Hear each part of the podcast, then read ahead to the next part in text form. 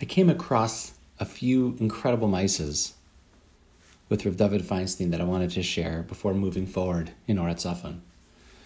A very popular Daf Yomi Maggid Shiur came to the Rosh Yeshiva with a question. As his shiur grew in size and influence, he was being asked to use his platform for various causes besides learning the daf, such as teaching halachos or raising funds for important causes.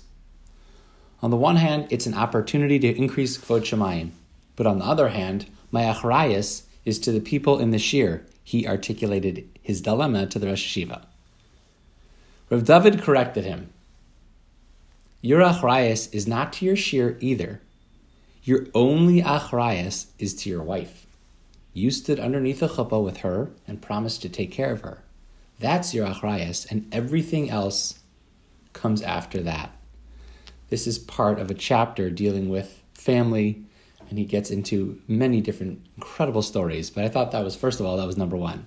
Though this Maggid Shiur was teaching this popular Daf Yomi, and he, of course we can understand why he felt the sense of Achrayus to his shiur and the Achrayus to Kevod Shamayim, Klal Yisrael, etc. But Rav David kind of put him in his place first. But let's say your Achrayus is not to your shiur.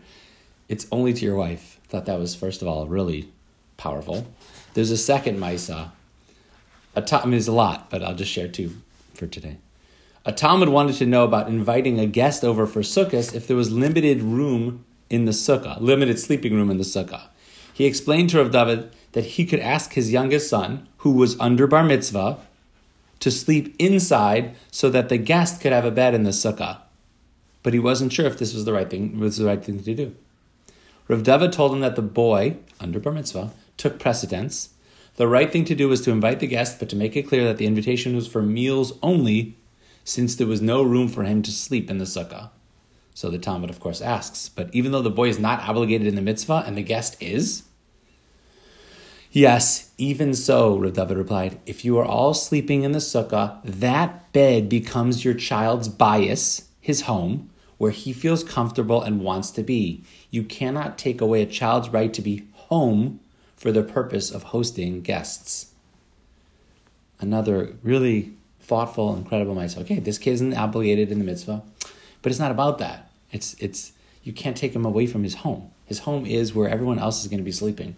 So these two, again, among many incredible stories in the Rav David artscroll biography, the first with his sense of Achrayus to tell this Maggid Shiur, his Achrayus isn't to his shiur, his Achrayus is number one to his wife, and any effects that have. And by the way, let me just say, there's another story where at least one that I've come across, where Rav David actually lived that. It wasn't just he talked about it. There were certain things he would not allow in his home.